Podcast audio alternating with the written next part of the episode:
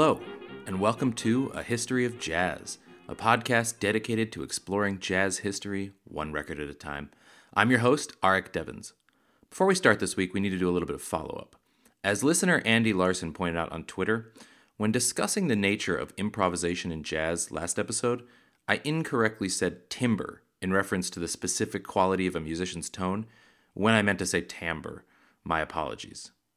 So, last time we covered a ton of history in very broad detail so that we could get to the original Dixieland Jazz Band and the first jazz recording. This time, we're going to take a closer look at the origins of that band, as well as the rest of the music they recorded in 1917. After the massive success of their first record, they went back to the studio at least five more times that year. So we'll intersperse our story this time with the other songs that they recorded that year. Before we start, though, I do need to make one note. A lot of our information this time comes from one book, The Story of the Original Dixieland Jazz Band, which is their primary biography. Most of that book's information comes from the band's leader, Nick LaRocca. Unfortunately, Nick LaRocca was both a famously unreliable narrator as well as an unrepentant bigot. He spent most of his post jazz career evangelizing for his band's place in history and incorrectly saying that they invented jazz. In addition, he repeatedly claimed that African American musicians had had nothing to do with it. The original Dixieland Jazz Band did not invent jazz. That is a bunch of racist garbage. But they were the first to make a record, so for the purposes of our history, it's useful to learn a little bit more about them, which we'll do this time. We're going to start the episode out with the other song from that record setting album that we closed last week with, and that's called Dixie Jazz Band One Step, and here it is. Enjoy. Okay,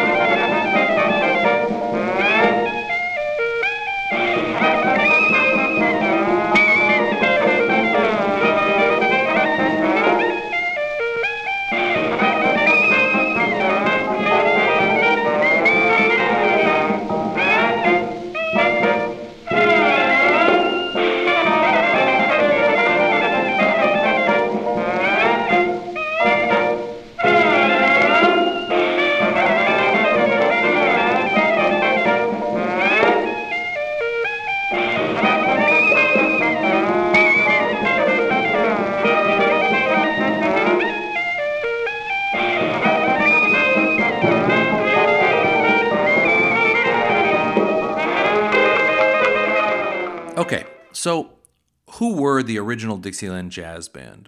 Who were the members? Well, the primary group made up was made up of five musicians: cornetist and leader Nick LaRocca, who I've already mentioned, trombonist Eddie Edwards, pianist Harry Ragas, drummer Tony Sbarbaro, and clarinetist Larry Shields. And throughout the course of this episode, we're going to talk a little bit about each one of them. We're going to start naturally with the leader, Nick LaRocca. So everyone in the band grew up in New Orleans, but Nick's father was an immigrant from Italy. He was actually also a cornet player, but unlike his son, he was not a professional musician and in fact viewed professional musicians very negatively and did not want his any of his children to grow up to be musicians. In fact, he had decided when his son was born that he was going to be a doctor. Unfortunately for the elder LaRocca, Nick seems to have only ever been interested in playing music, first by making his own homemade instruments and then by stealing his father's cornet and attempting to teach himself how to play. Eventually, when he thought that he was good enough, he played a, a, mini concert for his father. When he finished, he expected his dad to be happy, applause, whatever, but in fact, his dad grabbed the cornet, grabbed his axe, and destroyed the cornet, reducing it to bare metal. His father actually never played again because he felt like he had already been enough of a negative influence on his son. If he thought that that would dissuade his son, though, he was sorely mistaken. Nick spent his summer vacation working various odd jobs and saved up enough money to buy another used cornet. This time he tried to be a little more clever with it. He would hide it at night by tying a string to it and lowering it down a well. Unfortunately for him, though, one day he was late for school and forgot to bring the cornet with him. And when he got home, he discovered his father had found it and also destroyed this one with his axe. At this point, his father said to him, I told you before, son, I don't want you to be a musician. They play for eats and drink. They wander around the country. They get drunk. They're always penniless. Forget about music, my boy. Study to be a doctor. And I have to say, I get where his dad was coming from, but if I got that speech, I'd be like, that sounds awesome. I'm totally doing that. Uh, doctor seems really, really hard. Anyway, his father died when he was about 15, and his mother, while also not super excited about the idea of him being a musician, was far more lenient about his practicing at home.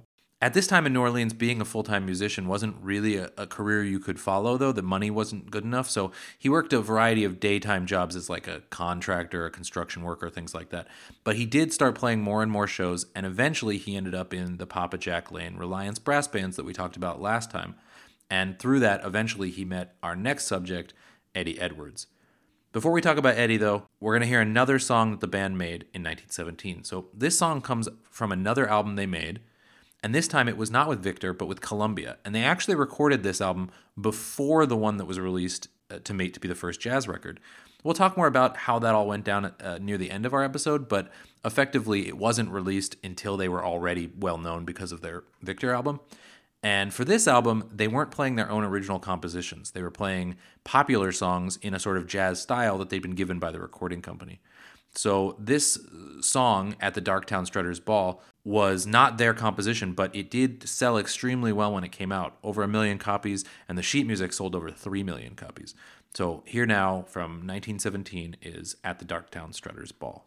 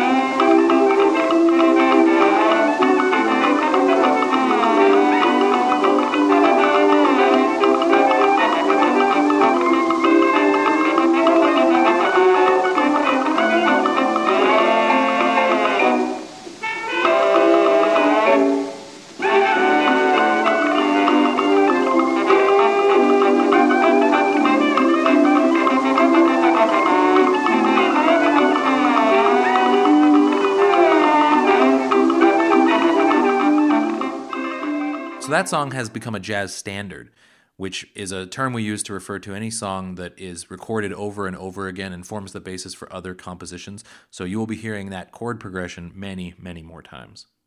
The next member of the band I want to talk about is Eddie Edwards, the trombonist. So he was originally a violin player, and he actually took violin lessons starting when he was about 10. But when he was about 15, he was walking down the street and he found a wallet containing almost $50, which at that time was a huge sum of money there was a card in the wallet that said the owner's name and address, and he returned the wallet, and he got out of it a $10 reward, which he used to order a trombone from the Montgomery Ward mail order catalog. And he taught himself how to play the trombone. So he received classical training in the violin, but was self taught in the trombone. But because he received classical training in the violin, he could read music. Now, it's important to note that musicians in New Orleans at this era fell into three rough categories. There were what they called the papermen, who could read music but couldn't play by ear. There were the fakers, who couldn't read music at all but could play by ear. And then there was sort of a mixed category called the educated fakers, who could both read music and play by ear. Edwards was one of these educated fakers who could read music and play by ear, but Nick LaRocca was a pure faker who never in his life could read music at all. Okay, so let's hear another song. And this song is also from that Columbia record that the last song was from. So it's another popular song. It was heavily influenced, in fact, by the state song of Indiana called On the Banks of the Wabash Far Away, which was published in 1913, and therefore this song is called Indiana. And in fact, it's even been used as part of the Indianapolis 500 pre race ceremonies ever since 1946. So, with all that in mind, let's hear Indiana.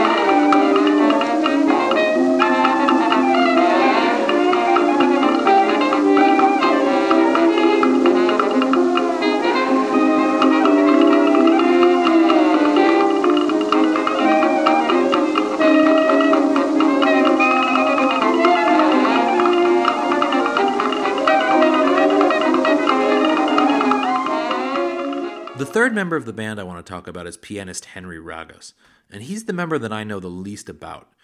In fact, you can't even really hear most of what he's playing on their recordings because the technology of 1917 found it very, very hard to capture the piano. His role in the band was mainly to fill out the chords and provide a bass line. He never played any solos, so he's never really featured on any of their records. He did, however, compose quite a few of their songs. And in fact, in 2006, his composition of Darktown Strutter's Ball, which we heard earlier, was inducted into the Grammy Hall of Fame. Okay, so in early 1916, a promoter from Chicago named Harry James asked clarinetist Alcide Nunez and drummer Johnny Stein about bringing a New Orleans style band to the Schiller Cafe in Chicago. And he did this because Tom Brown's band from Dixieland, who were also from New Orleans, had been in Chicago for a while and were highly successful. They assembled Eddie Edwards, Henry Ragas, and originally they hired a cornetist named Frank Christian, about whom we will learn a lot more in future episodes. But he backed out at the last minute because he already had steady work in New Orleans and was worried about the risk of going to Chicago. So, needing someone to fill the seat before they left for the gig, they hired Nick LaRocca. They called themselves Stein's Dixie Jazz Band because at this point the leader was drummer Johnny Stein, and they headed north to Chicago. Right around this time, the Anti Saloon League, a pro prohibition effort, sent 60 women on a tour of Southside cafes to investigate supposed immoral and illegal behavior. They ended up at Schiller's Cafe while Stein's Dixie Jazz Band were playing, and because their results were eventually published in the newspaper, we have this quote about what their show was like. A line of taxicabs radiated from the Schiller to the east, west, north, and south. In front of the doors, a crowd of people fought for admission. A perspiring doorman held them back. Can't come in, he shouted. We're crowded to capacity. Wait till some of the others come out. This was 2:30 in the morning. The crowd in front of the doors kept increasing all the time, and the doorman had his hands full keeping the mob from rushing him off his feet. No policeman was in sight. The party finally obtained admittance and a table after much elbowing and shoving. It was impossible for anyone to be heard. The shriek of women's drunken laughter rivaled the blatant scream of the imported New Orleans jazz band, which never seemed to stop playing.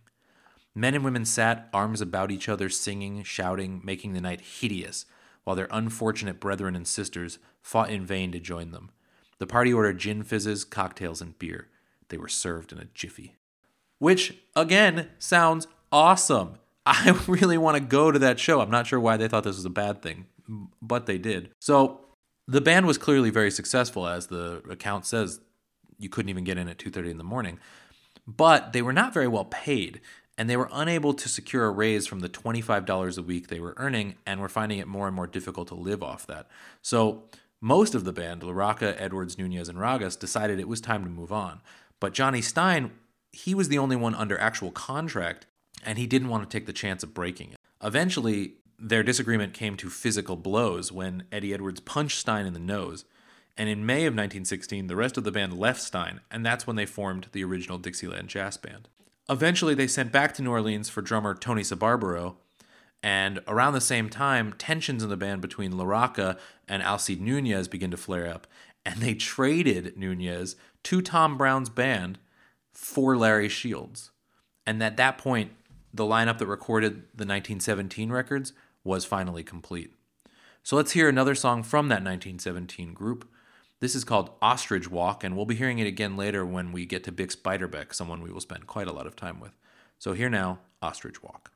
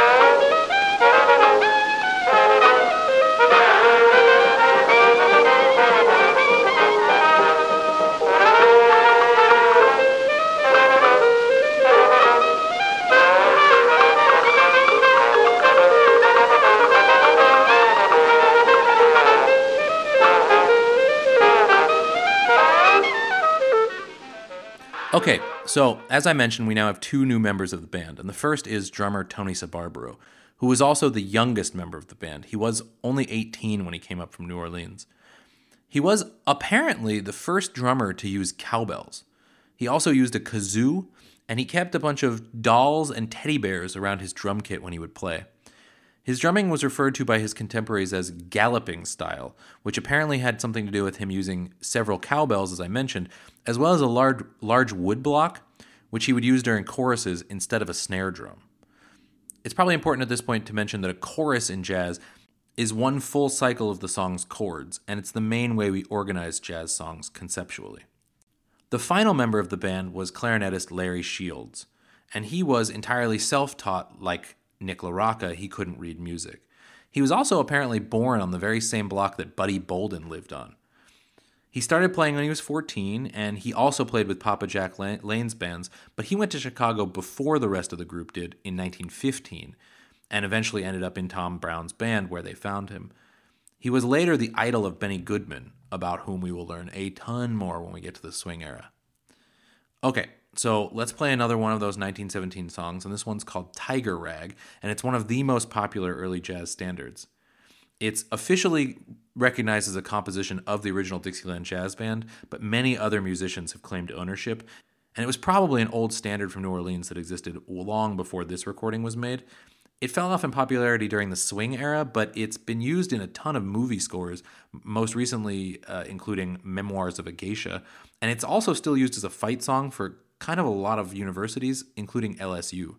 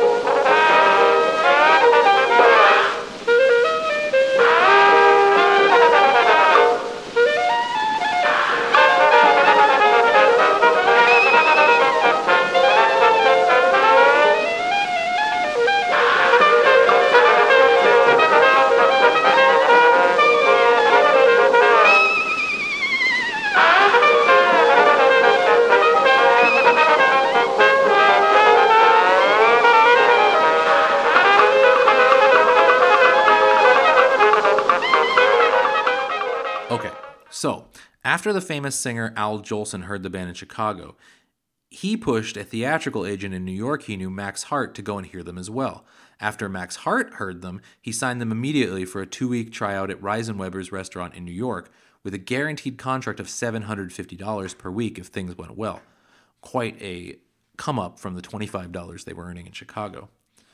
The January 15th issue of the New York Times featured an ad for the band, and it read, Margaret Hawksworth's Paradise, the smartest, most beautiful, and most modern ballroom in America, in the Reisenweber building at 8th Avenue and 58th Street, announces the first sensational amusement novelty of 1917, the Jazz, spelled J A S Z band, direct from its amazing success in Chicago, where it has given modern dancing new life and a new thrill.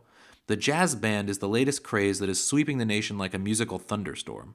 The jazz band comes exclusively to Paradise, first of all in New York ballrooms, and will open for a run tonight, Monday. You've just got to dance when you hear it. So, the initial trial run was to play two numbers each night while the regular orchestra was resting. And the response at first was somewhat underwhelming. Most of the spectators avoided the dance floor when they were playing, apparently regarding them as some sort of publicity scheme. But slowly, night after night, they began to build an audience. By February, they changed the spelling of their name from Jazz Band, J A S S, to Jazz Band, J A Z Z. And Nick LaRocca said this was because people could not resist the temptation to remove the letter J from their posters. Eventually, they won the city over, and this effect was summed up in a newspaper article published at the end of 1917 while they were still at Reisenweber's. This was in the Sunday, November 4th edition of the New York Sun. The young man with a face that seems to have grown florid from blowing his cornet to the point of apoplexy looks around at his handful of fellow players commandingly and begins thumping earnestly with his fashionable shod foot, and instantly the whole pack is in full cry. The musical riot that breaks forth from the horns and variants of tin pan instruments resembles nothing so much as a chorus of hunting hounds on the scent, with an occasional explosion in the subway thrown in for good measure. So let's hear another one of those choruses of hunting hounds on the scent and explosions in the subway with At the Jazz Band Ball, which also became a jazz standard.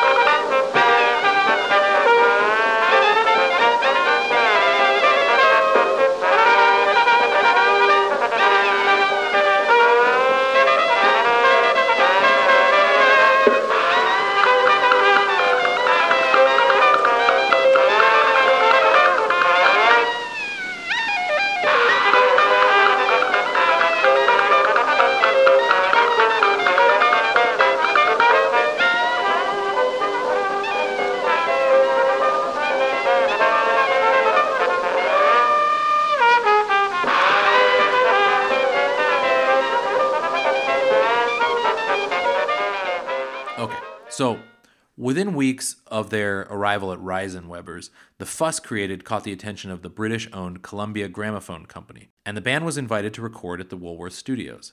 But when they did that first recording in January, their loud playing style completely overwhelmed the abilities of the studio's equipment. Columbia, who had no idea what they were getting into, paid them and sent them on their way, only to re- release that record, as I said earlier, after the Victor record came out. But the band immediately went to Victor and said, Oh, you know, maybe you're interested. And the executives there were determined to succeed where Columbia had failed. Nick LaRocca has a good quote about what recording was like back then. First, we made a test record, and then they played it back for us. This is when they started moving us around in different positions. After the first test record, four men were rushed in with ladders and started stringing wires near the ceiling. I asked them what all these wires were for, and one of the men told me it was to sop up the overtone that was coming back into the pickup horn. The recording engineer at Victor had the patience of a saint. He played back our music until it sounded right. Apparently, the final positioning for their recording had LaRocca about 20 feet away from the pickup horn, with Sbarbaro, the drummer, 5 feet behind him, and they didn't even use the bass drum because it would overwhelm the recording. Eddie Edwards was about 12 to 15 feet from the horn, and Larry Shields was 5 feet away, with the pianist the closest. It is important to remember, though, that these distances were not about the relative volume level of the instruments it had to do with the sensitivity of the recording apparatus and it changed dramatically from one tonal range to another so certain instruments could be more easily picked up than others. All the band's members played at roughly the same volume level at least the larocca edwards and shields did but the instrument needed them to be in different place in order to pick them up correctly. When that first record came out it came out with a special issue of the victor record review which read a jazz band is a jazz band and not a Victor organization gone crazy. Spell it jazz, jazz, jazz, or jazz. Nothing can spoil a jazz band.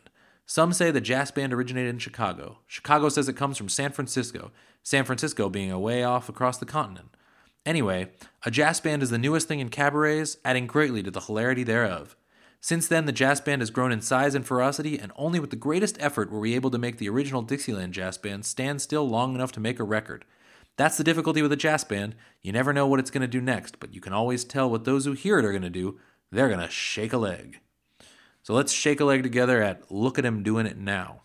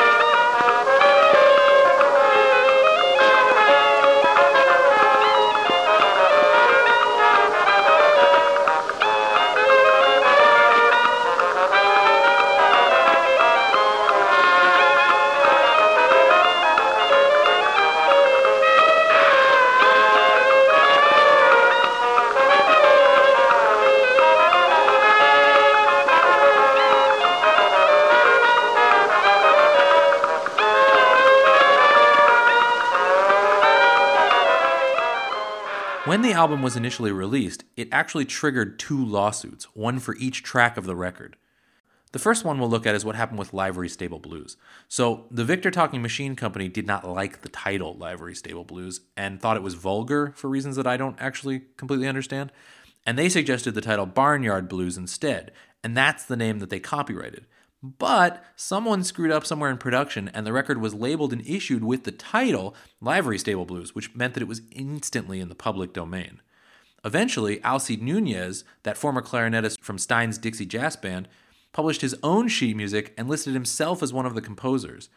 The original Dixieland Jazz Band was not super happy about this. Eventually, the dispute went to trial, but in the meantime, they did release Barnyard Blues as sheet music, but it didn't sell well because the public didn't recognize the name. So the original Dixieland Jazz Band sued Victor for their mistake for $10,000. And at the same time, the band made a lot of the recordings we've heard in this episode, but for Aeolian Vocalion, another record label. Eventually, the case was settled out of court for about $2,500, but the band also agreed to return exclusively to recording for Victor. The original case, however, between Nunez and the band continued, but it was pretty much never going to end well. The musicians couldn't explain what they had composed because they couldn't read music. The music authorities the court brought in couldn't understand the musicians, and the judge in the case seems to have found the entire thing mostly annoying. Nunez based his defense on a pretty interesting premise, though. His theory was that all blues, because they had the same chord progression, were basically the same, and therefore plagiarism would be impossible. He also argued that Barnyard Blues was copied from an older tune called More Power Blues. Eventually, the judge rendered his final verdict, and he said, the finding of the court is therefore that neither Mr. LaRocca and his associates, nor Mr. Nunez and his associates conceived the idea of this melody. They were a strolling band of players, and with no technical musical education, having a natural musical ear, quick ear, and above all a retentive ear, and no human being could determine where that aria came from that they now claim was produced at the Schiller Cafe for the first time. The finding of the court will be that neither the plaintiff nor the defendant is entitled to a copyright, and the bill and the answer will both be dismissed for want of equity.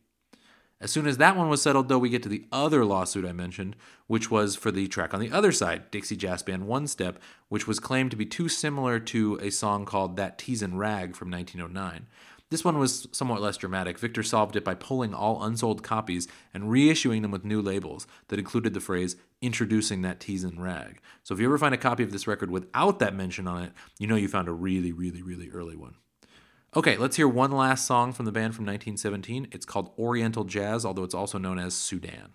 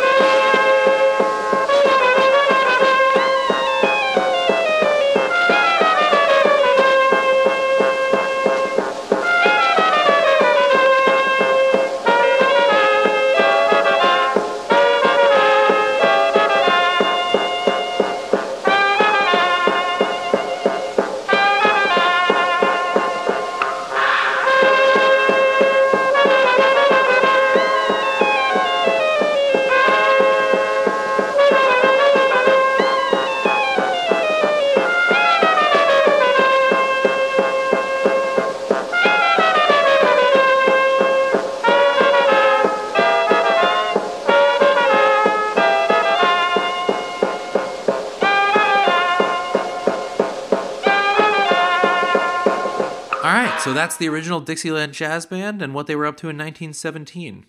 Next episode, we will look at the effects the jazz craze had on the rest of the music industry, and we'll finish up our look at 1917. And you can expect that episode in two weeks. All right, thanks for listening.